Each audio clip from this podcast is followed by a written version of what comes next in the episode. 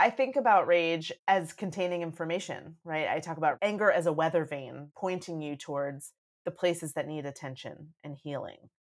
And so I think rage can be useful in that way of teaching you what needs change in your life. And it might be that you need more support, or you need to not be in charge of bedtime every night, or whatever. Rage is also useful in giving you the energy to create change larger, larger than just your little home. I'm your host, Kaitlin Salamini, and this is the Postpartum Production Podcast. Here, we hold conversations about the intersection of caregiving, creative practice, and capitalist production, as well as what it means to be producing art while also being a parent in modern society. Find out more at www.postpartumproduction.com, where you can also sign up for our newsletter.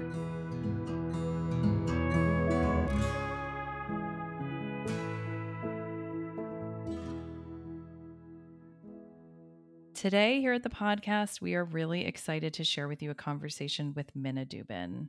Minna and I had the great privilege to meet by way of the Artist Residency in Motherhood group, which I've mentioned on the podcast in the past. And Min and I have actually met in person a number of times, and we've shared in retreat spaces and in working residencies. So I am particularly excited to share this conversation with you. Minna is the author of the book Mom Rage The Everyday Crisis of Modern Motherhood, which is out from Seal Press this week. It's hitting shelves. So it's perfect timing to listen to this conversation, get excited about the ongoing conversation that she will be having about mom rage, and to read the book. Her writing has been featured in the New York Times, Salon, Parents, the Philadelphia Inquirer, Romper, The Forward, Hobart, MUTHA Magazine, and Literary Mama. She's the recipient of an artist enrichment grant from the Kentucky Foundation for Women. As a leading feminist voice on mom rage, Minna has appeared on MSNBC, Good Morning America, The Tamron Hall Show, NBC 10 Boston, and NPR. She lives in Berkeley, California with her husband, her two children, and no pets, she clarifies, because, as she says, enough is enough. I couldn't agree more. I wish we didn't have the cat we had. No, I shouldn't say that. I, I do love the cat. I swear, I love the cat. It is a lot to care for children and pets and partners and families. So, to that end, this conversation was illuminating, enlightening, relieving. So, we hope that you enjoy it as much as we did.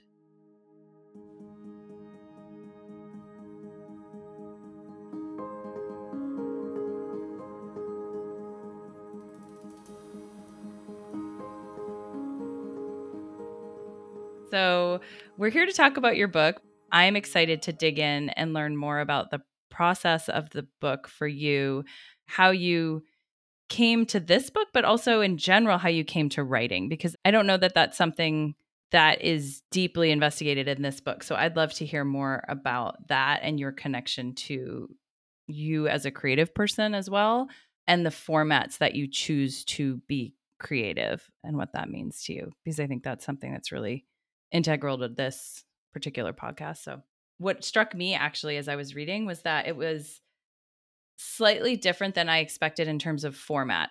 It felt political, philosophical, and practical to me. So, it was like all of those things all at once. So, I'd love to hear how you came to that structure. Yeah.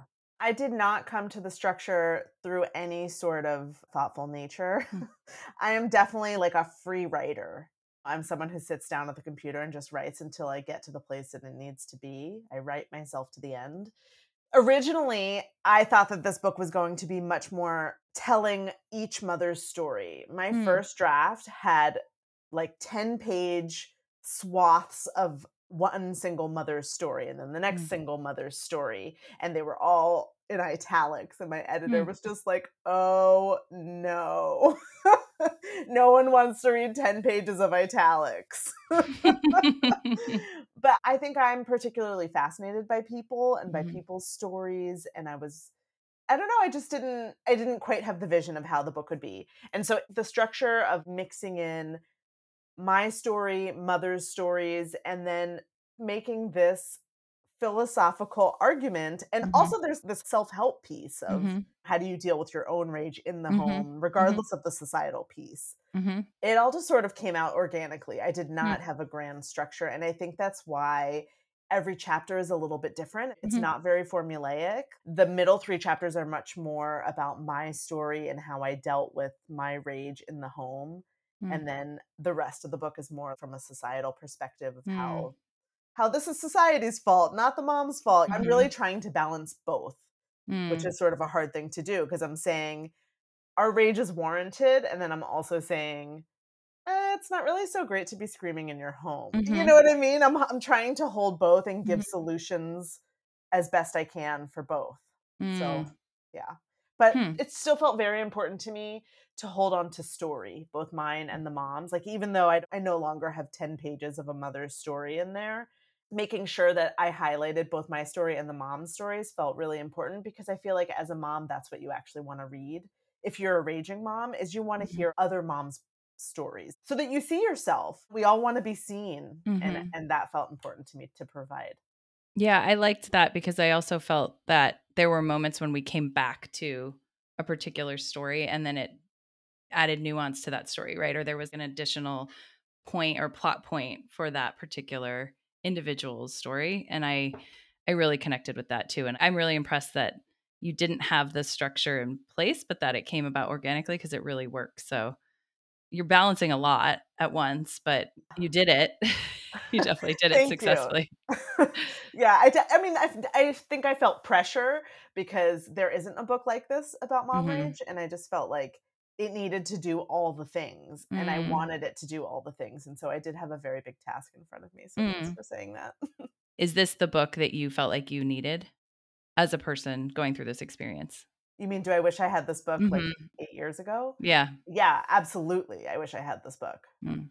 Yeah, I think it would have provided me a lot of relief and maybe would have put a pin in the balloon of my self hatred somewhat. Mhm. Mhm. Yeah. So I have a question. This is more personal.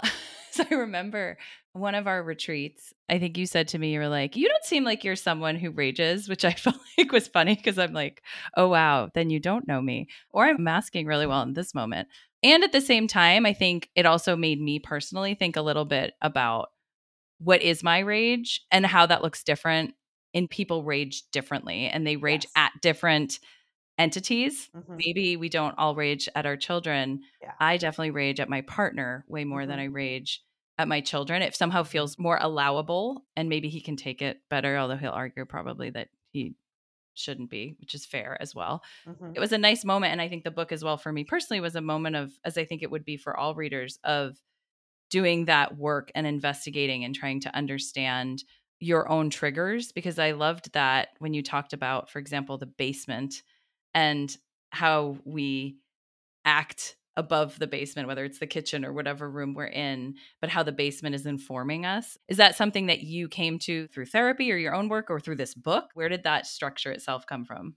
I really came to it through writing the book. So you're talking about the first chapter, which is called Mhm. The House of Mom Rage. And I basically use the metaphor of upstairs mom rage, which I think I call kitchen mom rage, which is the the surface of mom rage. It's like what mom rage looks like. A kid spills a bowl of Cheerios and we blow a gasket, right? And so it looks like, wow, she has an anger problem because she's screaming over spilled Mhm. Cheerios. Relax, mom. Mhm. And then there's basement mom rage, which is like all of the stuff that's happening the hour before, the day before, the week before, and the lifetime before, right? Like our trauma is in there, patriarchy is in there, race and class, like everything's in Mhm. there that's, that's informing that moment, including the husband maybe being at work early every day and her having to do the morning work by Mhm. herself every day.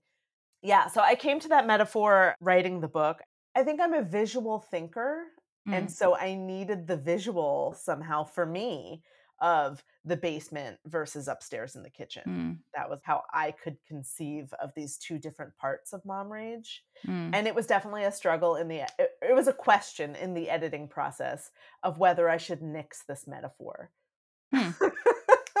but I refused to give it away cuz I I find it useful for me. So I figure if I find it useful, other moms are going to find it useful. hmm Yeah, I found it very useful. And I think that obviously it can mean very different things. So I think that it's such a nice container. I was also curious as you wrote this book and in your process, as you wrestled, and I think that you do a really good job of wrestling with this yourself in the book, but with your privileges, what you hold, and how that has impacted your process versus what each individual mother that you also focus on in the book, but also in general comes to this with such a different history and how to hold that and how to hold space for that and how to investigate that. I was really impressed with how you were able to do that. If you wanted to speak about your process or how you came to be able to do that, I think really mindfully and thoughtfully in this book. Thanks. It, felt very important to me to move away from my story in this book and mm-hmm. to use other mothers also to show that mom rage affects mothers from all different mm-hmm. backgrounds mm-hmm. and even nationalities, which is why I interviewed mm-hmm. moms from other countries. And I think that in terms of like, thank you for saying that I did it well, but I think part of it mm-hmm. is that before I wrote about motherhood for 15 years or something, I wrote about identity, not mm. motherhood specific. So I wrote about race and class and gender and mm. sexuality and religion, all, all of the things, right, that give and take away social power.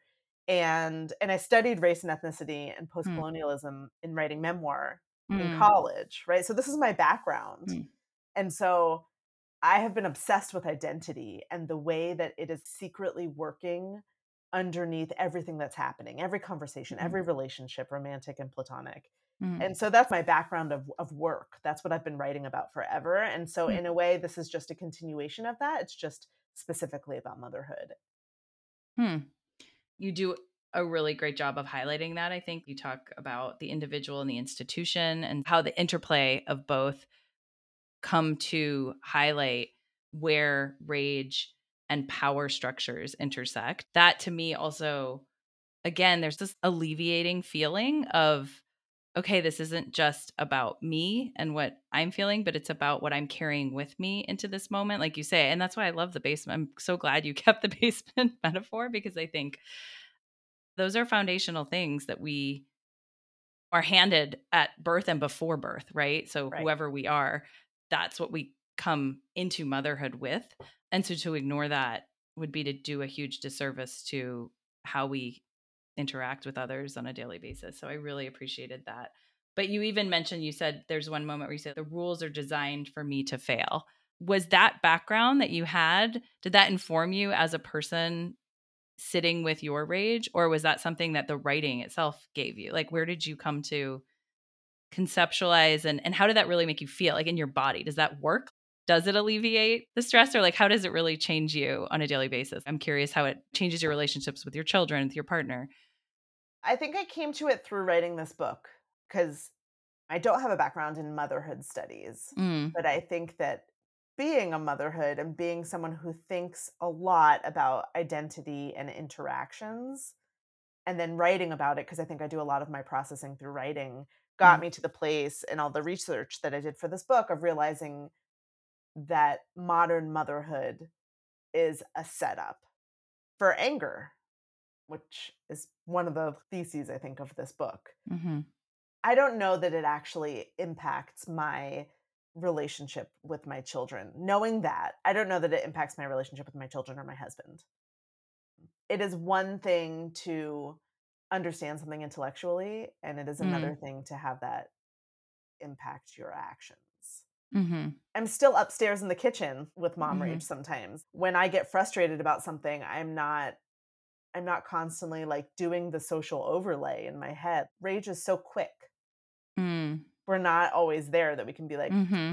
i'm getting upset because you're being disrespectful and my patriarchy triggers getting zinged you know like that's the ideal right that's that's what i hope that everyone can get to but that's a real challenge and even though i know it intellectually i don't always do it and also rage as you say is so necessary especially in a political environment that for me, sometimes I feel a lot of rage towards those structures. And sometimes that can be useful. And sometimes it can be really, it can just feel like you're that one person raging against the structure. Right. And so, how do you find community when you have such a clear understanding now of those structures and how they impact your experience of motherhood? I think about rage as containing information, right? I talk mm-hmm. about anger as a weather vane pointing you towards the places that need attention and mm. healing. Mm. And so I think rage can be useful in that way of teaching you what needs change in your life.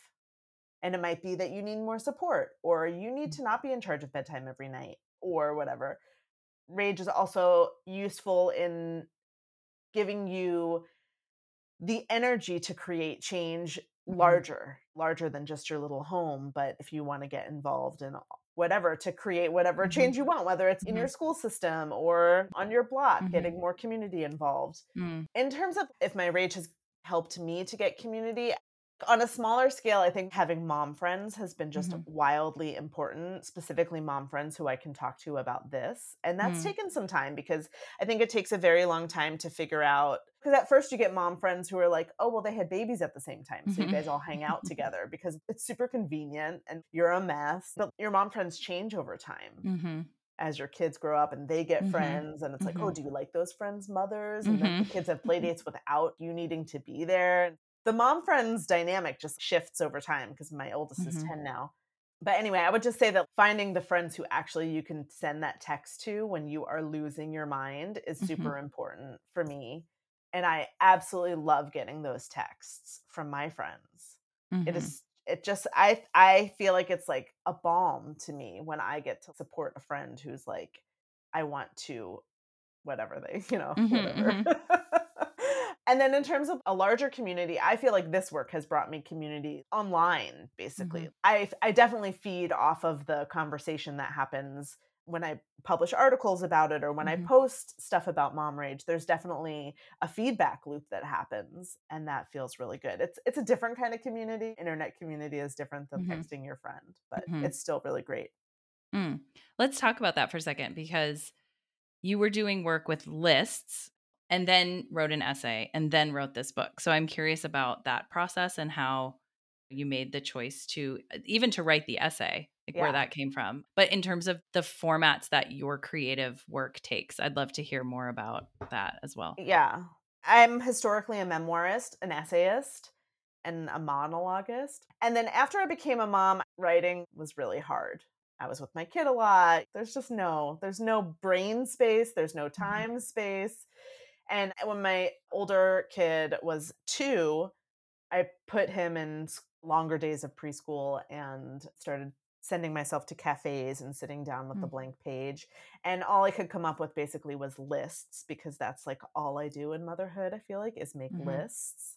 Grocery lists and to-do lists and that just felt like the format I could I could mm. manage mm. at that time. And so I started making lists about motherhood like ways I was productive when my kid was at daycare today to things I say to my husband in the night. I mean, whatever.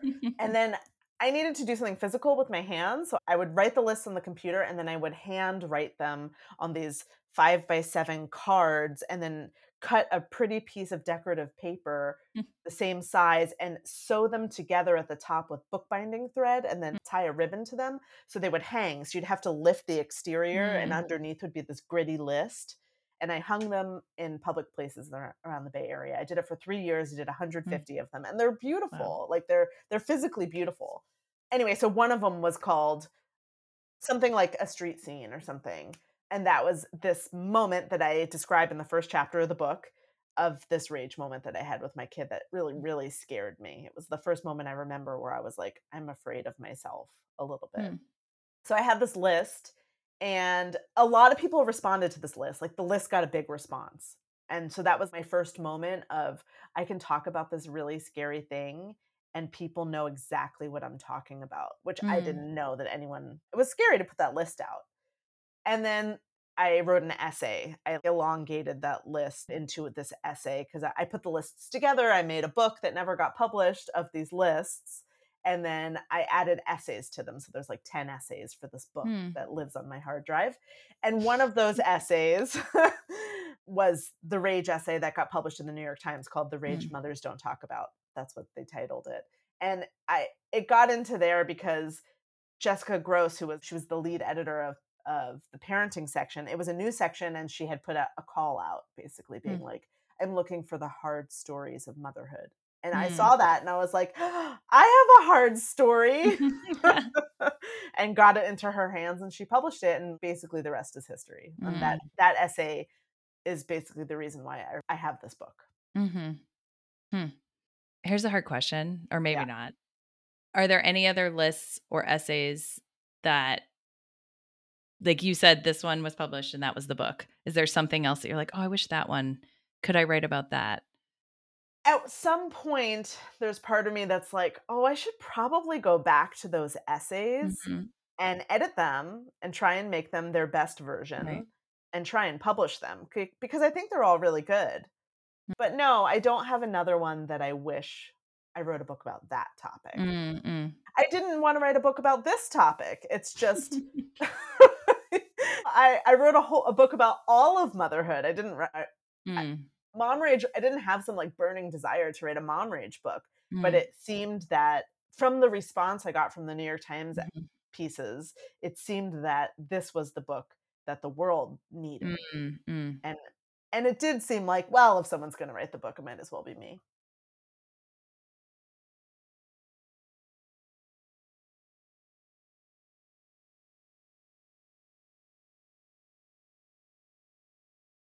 Your essay came out before the pandemic, right? It came out before the pandemic and then was republished Mhm. during the pandemic. Mhm. Yeah. And I think people were at their bare minimum in motherhood and Yeah. feeling the big feelings even more so. For sure. And then I started getting all of these emails from moms in the pandemic, even though the essay had been published like six months before. And so then I realized that mom rage was like at, at a peak dur- because of Mm. the pandemic. And so then I pitched New York Times Parenting, we need to write about mom rage in a pandemic. Like this is a whole nother thing. Mhm. And so that's how the second piece in the New York Times came about. Gotcha. Okay. Yeah. Interesting. Yeah. It was sort of simultaneous. Like I started getting all these these emails and then they just republished the same article. Gotcha. Okay. They republished it in April and then in July I published not an essay but a reported article where I interviewed people about what Mm, their mm. experience was like with mom rage in the pandemic. So they're Mm. separate things. Gotcha. Yeah. And then when did the book contract come about? Almost immediately after the July 2020 reported article Mm. in the New York Times, agents started reaching out to me saying, "Do you want to write a book?" And then I, I ended up picking one eh, who I really liked and I felt like understood exactly what I was doing Mm. and writing about. And we worked on the proposal for six months, and then in the beginning of 2021, we sent out the proposal, and then Oh, by wow. that spring, we had a deal with Seal Press. So then you wrote it within I what, had a one year? year to write that book. Wow. and I definitely took longer than that. I took more like two years or something. No, or- really? No. No. Uh, I really started in June 2021, and I turned in the final draft December 2022. So a year and a half. Okay. I wrote the book in a year and a half. That's a that's really impressive. It's a lot. All the interviews of the individuals that you cite In a year and and, you half. felt yeah, that's a lot. It was a lot. I was crazy. I've been crazy. I like stopped parenting. I was going to say and your children were how old? My daughter was three when the pandemic started. She was in preschool. Okay. How old are they now? Now they are six and ten. Now they're school aged. Okay. Yeah, but it was it was a Um, lot, and I definitely stepped down from being the primary parent during writing this book. Hmm. Well, you were writing a book. That's right. You were doing outside of the homework and so it was work that needed your attention at that time in a different way. Yeah. Yeah. You mentioned this in the book about other models for motherhood outside of the US. So, for Mhm. example, you talk about Iceland and the red stockings, which I absolutely loved because I actually have this personal connection to Iceland. So, I had Icelandic Oh. au pairs as a kid, Uh-huh. and I always just was fascinated by Iceland having a female president, for example. Like when I was young, like, Mhm. wait, what? This is awesome. It felt yeah, like this model of humanity that was different. And also in Iceland, I don't know if you know this, I was also really fascinated that families tend to form and the family structure is very in some ways different than it is here in that people tend to partner and have a child very young i'd say compared to what is the average even in the us probably around i don't know what their average is but it felt like everyone i knew had children at 20 21 22 mm. didn't get married and would either get married to that partner later or may not stay with that partner. And interestingly, I don't know if you say it in this book or if I saw, it elsewhere, that the divorce rate in Iceland is quite low. Although I was talking to, we actually have an Icelandic friend here right now with us for a few months, and I was talking to her about it. And I was like, but maybe that's not accurate because maybe people just don't get married. So then the divorce, do you see what I'm oh, saying? So the divorce rate that's wouldn't not catch. my book. Yeah. yeah, I know. Okay. But anyways, I'm really curious also when we look at those structural components to look at other societies and say, how does this impact the individual experiences of motherhood when you have these structures? What did you see in your work that felt hopeful? Are there ways that we can model that in the US? Are there lessons we can draw and what does that look like or is that not applicable in american society i don't talk about iceland in terms of the ways like the example of the mother in terms of the structure of the family i was mm. like specifically talking about this the women's day off strike mm-hmm. the examples i use of other countries are mostly indigenous communities i think mm. and in america i think it's different just because it's a very different society here in America, I think that we do uh, have different communities that look at motherhood outside of the mainstream or deal with motherhood outside of the mainstream. And the three that I briefly highlight in the book are queer families, black families, and polyamorous families. And and not necessarily that any of those three have a different motherhood structure, but that it's more common. Mm-hmm based on their histories and some of it is like resiliency from oppression mm-hmm. and some of it is culture and in the polyamorous woman that i interviewed it was about just having more actually with all of them it's about it's really about having more support right there's mm-hmm. the mother it can be less primary because there's so many other support people to help mm-hmm.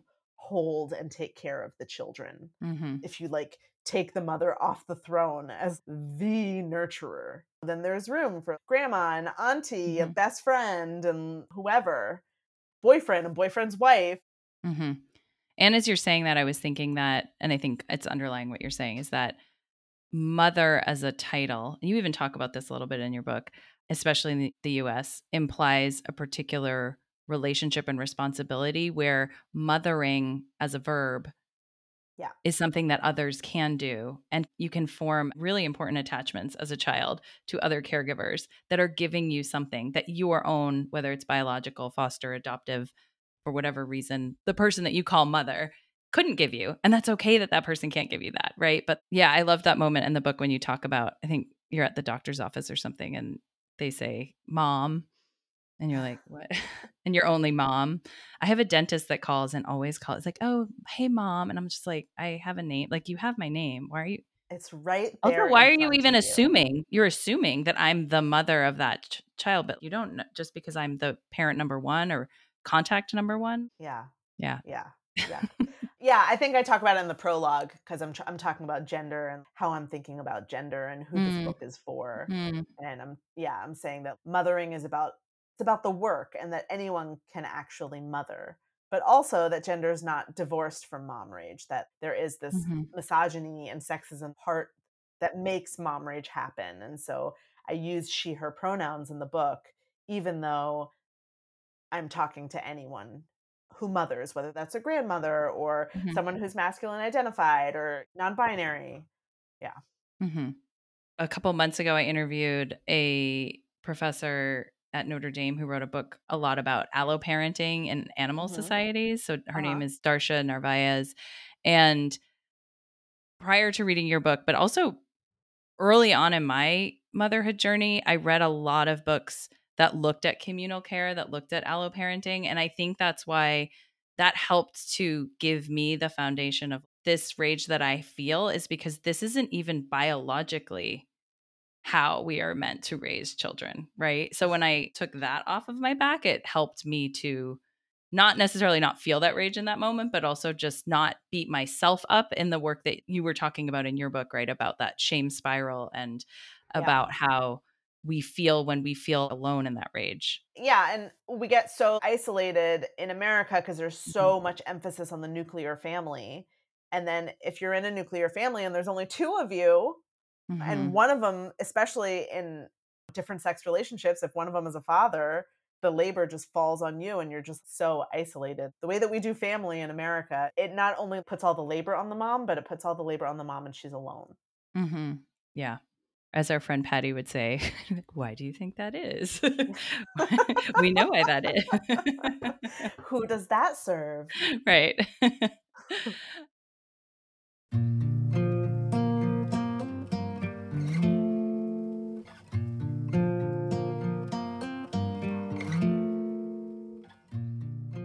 Hate to put this on you, but what is the future of this work? this isn't a mom rage moment. This is something that has lived in different iterations throughout history. But in this moment, what is the future in the US? What do you see as possible? What do you see as problematic? You know, I try to also look at the past with some hope when mm. policies have been passed and then we lost them. That mm. to not look at it as everything is going down the tubes for abortion mm-hmm. or during World War II when there were all of these government funded daycares and nurseries mm-hmm. so that the women could work in factories and they were like six days a week all day long and they fed the children and it was like a few dollars a day and also with biden's build back better mm-hmm. plan mm-hmm. and the the child tax credit even though these have been wins and then became losses because we mm-hmm. lost them they're blueprints that we still get to use for how to do it or how to do it better moving forward. Mm-hmm. If it's been done, it means it can be done again. And so I think it's both. We need all these policies, and I think we're getting closer. I feel like the conversation around motherhood is so much more present. And it's possible that that's because I'm a mother and I'm keyed into it, but I don't think so in terms of family leave and paid family leave. I just feel like that is a fight. Like the fact that Senator Warren, that was like one of her platforms was around family leave and preschool. I just feel like it's happening and it's happening slowly. It's happening state by state. But that's how things happen in America is they happen state by state mm-hmm. and then mm-hmm. they go federal. Mm-hmm. And universal childcare is happening state by state. Mm-hmm. It's slow, but it's mm-hmm. happening. And so mm-hmm. I think that we are on a slow but positive upwards trajectory around mm. some mother care policies like paid family leave and universal preschool. But I also think that, like Iceland's Women's Day Off, mm. we also have an incredible amount of power mm-hmm. and we could be using it in different ways mm-hmm. if we figured out how to organize ourselves in that day, I remember reading about it and just being so amazed because every woman said, I'm not going to work that day and I'm not taking care of the children. And they left the house. and I think I write it in the book that the men went to work and they had to take the children because there was nobody to watch the children. There was no school, the teachers mm-hmm. weren't teaching. And on the news reports, you could hear the kids yammering and running around in the background because there was nothing like, where were the kids going to go? They had to go with the dad to mm-hmm. work. And I just think we could just say no I mean, it's more mm-hmm. complicated than that. And there's definitely a lot of class issues around like, mm-hmm. I can't take the day off my job. But if there was a great organizing effort, I just feel like we have an immense amount of mm-hmm. power. Mm-hmm. I've seen attempts at that via social media. I understand some of the structural constraints, but uh, as a whole, in terms of those who have the privileges and abilities to say no, is there something that's just so individualistic in this country that we why just, is it not happening yeah yeah i mean I, I don't know i think it's very hard to to do that i think it can happen i think it will happen I, there's also so many people doing and organizations mm-hmm. that are already doing this work like the national domestic workers alliance because mm-hmm. we're talking about motherhood but then there's also all of the domestic workers that are mm-hmm. doing the same invisible in-home labor mm-hmm. and care work that are mostly women of color and immigrants who are getting paid such a mm-hmm. little amount of money. And it's the same fight. It's just about mm-hmm. recognizing and taking care of our people who are doing care work. Mm-hmm. And so they're doing amazing work. There are organizations who are doing the work. I just, I think it's a slow moving process. Mm. Hmm.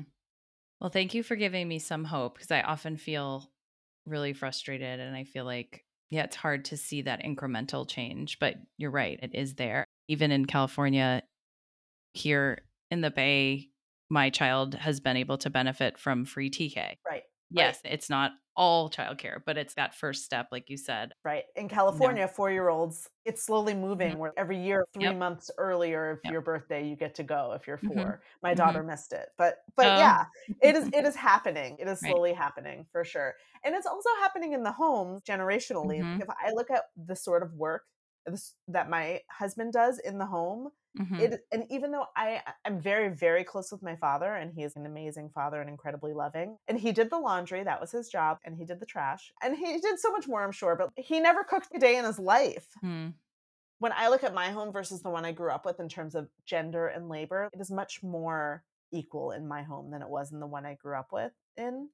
And mm. I, I think that that's not a small thing because we're modeling that for the next generation. Like mm-hmm. it is, mm-hmm. labor is happening and, and I don't think that that's happening necessarily across the country as like everyone's doing that, but I do think that there's change. Mm-hmm. And I think to your point, though, I'm curious about, and you talk about in the book too, but about the invisible labor that your partner is doing that I'm guessing that generations before did not happen in those heteronormative relationships. So I think that's critical too. And I think that's the push where even I personally have to do a lot of work to ensure that to happen in my relationship because for some reason that right that's the most uncomfortable space. The visible labor is i feel like easier yeah for a and, partner. and, yeah i just had an interesting conversation this morning. I was asking does our son need to t- bring his cello home? Because his cello is at school. And i mean he has he barely he didn't practice his cello all summer. I don't think he actually cares that much about it and I, I mean he's in fifth grade like i don't care that much about it either and he can do whatever he wants in my mind. But my husband was like, Yeah, he has to bring it home. They said in the email that he has to practice two to three times a week. And I go, What email? And I go, I didn't get an email. And he was like, If I was you, you would be saying, Why aren't you getting the emails? and I go, Well, I do want to know that. Why am I not getting the emails? Can you forward it to me and then I'll ask to be put on the email? Or do you just want to do the labor of every time you get an email telling mm-hmm. me what the email says? Mm-hmm. Like I mm-hmm. gave him the choice because that's how it's usually flipped, right? Mm-hmm. I usually tell him what the email says. And he was like, I don't want to do that. And I was like, great, well, forward me the email and I'll get myself on the list. Mm-hmm. but it was just so interesting to have it flipped for him to have mm-hmm. the info and me to not have the info. And I felt like, even though it's just this tiniest moment in time, it is indicative of the ways that our marriage and labor split has shifted over the last few years. Hmm. Yeah. And you highlight this in the book a lot, but it's so exhausting, as I'm sure many listeners will agree, to hold all of that. The invisible labor is, for me, is just the part that's so exhausting. It's the thinking, it's the planning, it's the lists, yes. as you say. So, how to shift that i think is really critical. To me i feel like that's even more critical than the laundry or the trash or the cooking. It's that constant running. Who's thinking about three months yeah. ahead and the right. doctor and summer right. camp and, and the set exactly. Yeah. yeah. And the signups and the this and do they have that? And did they bring the jacket or did they not? Do they have the emergency kit? Who signed the forms? Did they do the vaccines? Like could right. on. Right. Is their name in their sweatshirt? Did they did right. Oh you remind them to ask the guy at the bus about his sweatshirt that he left there yesterday? Right. Oh. Sometimes I'm just like, I'm not do I'm just not gonna do it. I'm just not gonna do it and see what happens. But then there are also the things that you can't not do because they're unsafe, right? So it's the balance of like what are the things that you could not do and get away with and what are the things you cannot do and Right, but it's complicated because if you say I'm not gonna do it, you have to be okay with it not getting done. Right. Or not getting done to your satisfaction. Right. Yeah. I know you talk in the book about parenting a child with sensory processing disorder, about parenting neurodivergent children. If you could talk a little bit more about that, because obviously there's a lot of interplay with the rage, but also with support and with structures and with society's support for neurodivergent children in general. So I was curious about how you decided also to include that. I know obviously it's memoir, but how to do that appropriately in this book as well. Yeah it felt super important to include it because I felt like a lot of my rage was related to it mm. to some degree. A, because I was just so flabbergasted at my kids' behavior and mm. not mm-hmm. knowing how to handle it and feeling incredibly unprepared for like, mm. how do I deal with these behaviors that I don't understand in any way? Mm. And two, it was just the total societal lack of support around it. He was kicked out of like preschool after preschool, and no one said, Hey, you should get this kid evaluated. There might be something else going on here. Nobody said that to me. It didn't occur to me. Mm. and then just like what a blind path I felt like I was on. Mm. I didn't know what to do. I didn't know, okay, I have to get him evaluated. I didn't know that I could actually have the school evaluate him starting mm. at age three the public school can evaluate your kid mm. for an IEP. And if they get mm. it, then they can go to public preschool run by a special ed teacher. Mm. I just think of how many thousands of dollars we could have saved and how he could have been getting support mm. so many years earlier is mm. just mind boggling. And then just navigating the public school system and the mm-hmm. IEPs, and then health insurance. Like part of my rage was how much time it took.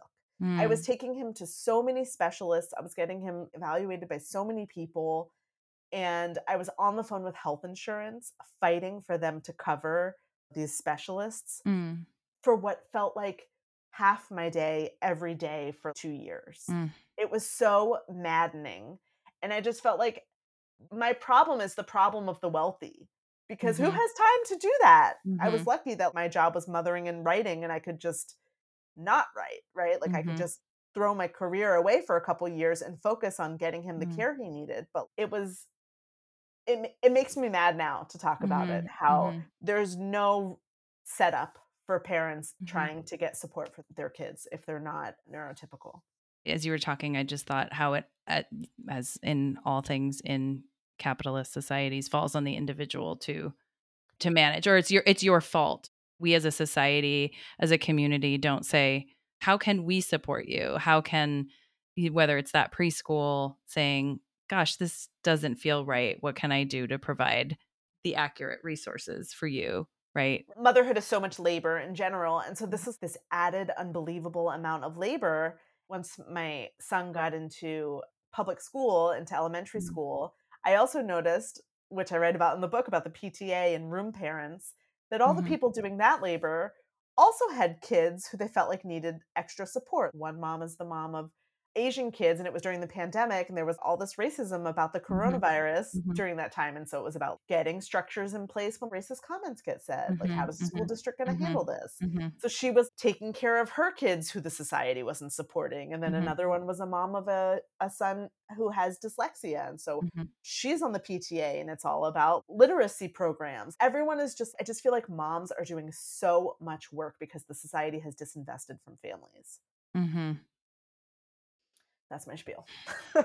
and yet there's hope. And yet there's hope. Because I'm like, where's the hope? Yeah, my my kid is getting I, I, don't know. I guess is getting the support he needs and mm-hmm. but I it is really it is really on parents. Mm-hmm. It is just yeah. But but the awareness about neurodivergency and all of it is much more than it was 10 years ago. So Right. Right and being able to name that and then also to support and to have a child that can also name that and also in some ways i think there's such more celebration of neurodivergence and hopefully allows children going through that experience to not i think when we grew up especially there was such a behavioralist approach to childcare and to education that that shift can look at children as individuals in a much different way, right? It's very hard to behave as a child in structures that are not at all humane to normal that, childhood that development. That aren't set up for you and with people who don't understand you. Right. Yeah, and yeah. I, and I think it, it, there's a hypervigilance that I experienced for a very long time of are they treating mm-hmm. him right? Like do mm-hmm. they understand him? Is this mm-hmm. being seen as a behavior issue? Is it a mm-hmm. behavior issue? Is it mm-hmm. that? It's a lot to navigate. Yeah, but I think similar in that sense to the basement in the kitchen metaphor in mom rage. I think there's so mm-hmm. much of that in neurodivergence, but even in education. Who is that individual? What do they take with them into that moment that is not about, oh, your kid isn't sitting still at circle time, right? But that has a lot of other factors that are leading to that moment of the expectation of even having to sit still at circle or whatever it is. Totally, totally. They're like, your kid is hiding under the train table every time it's circle time. I'm like, oh, why do you think that is? I mean, we, I didn't know, but now I know. it was so overwhelming when everyone would come mm-hmm. in a circle and mill around and there was so much mm-hmm. noise and he was just like ah yeah yeah yeah. I had my daughter in an environment that I later realized was just not a good place for her. And once we switched, her whole demeanor changed. It was just mm. like, oh, okay, environment does play a role, especially yeah. for certain children who can't shift. They they need a different structure or setting. You quote early on in the book uh, a Rebecca Solnit quote she wrote Liberation is always in part a storytelling process breaking stories, breaking silences, making new stories. I'd love to hear about that and especially in your vulnerability in this process because I found that really compelling. And as you sit with this book as it is about to come out in the world and be such a public piece, how are you feeling? when you said that, I got goosebumps. I'm mostly feeling really excited. I'm not thinking about it too much because I don't want to be disappointed, I think. Mm. I think I'm a, as a writer who's having a first book come out, it's like will anybody read it? Will anybody care? but I feel very excited for people to hear the stories and to feel some freedom or empowerment to either tell their own story or make some changes in their lives. And I think that I love that quote because I do think mm-hmm. that storytelling is liberatory or has mm. the potential anyway to be liberatory and i think that the the work i do my writing is creative writing like i really do identify as a creative writer but i think this book is particularly political and so mm. in my best case scenario this book is a piece of liberation and mm. i hope it gets seen that way how was it for you individually how did it liberate you if you were to frame it in that way when I wrote that first essay, I didn't even have the societal overlay piece in my head. I didn't mm-hmm. even understand that mom rage was anything besides me being terrible. Mm. So I feel like I have liberated myself along with the help of all of the mothers I've talked to, mm-hmm. that their stories really have helped to make me understand that this is just so, so, so much bigger than my little self and my little house that there's this huge thing happening and so i feel like writing the book not completely because i think i'm naturally lean towards self-hatred but like has freed me in many ways from even more. Mm. yeah. So do i dare ask what's next do you want to uh, think that I, far ahead yet? No, I know what's next. I just haven't. I feel like I just can't get there because I'm. My head is so in this book, and I'm just. Yeah. I think hopefully in, in a couple months I'll get back to it. But uh, the next book is a novel. Actually, I'm going to try mm. my hand at fiction, and it is a very sexy novel. Good. Yeah, and and the, I thought the character wasn't going to be a mom for a long time, but I think she has to be. I don't know how to write it if it's yeah. not a mom, so I think yeah. she will be a mom yeah. Well, fun. Yeah. Awesome. Well, thank you, Minna. And I'm so excited that when this conversation comes out, listeners can become readers and become supporters. So, is there anything specifically that you want to share in terms of how to connect or what resources you would offer to a listener? Oh, sure. You should buy the book. It's anywhere you want. I mean, I did the audiobook, so I would also for any listeners who prefer to listen since you're listening to this podcast, I recommend the audiobook as well. And uh, you can find me on Instagram at, at my full name, Minna Dubin. Yeah, that's it. Awesome. I'm happy to do your book clubs and whatever. Contact me. Info's on the website, minnadubin.com. Oh, fun. Yeah. Oh, I like that. Awesome. Well, thank you so much, Minna. Yeah, thank you.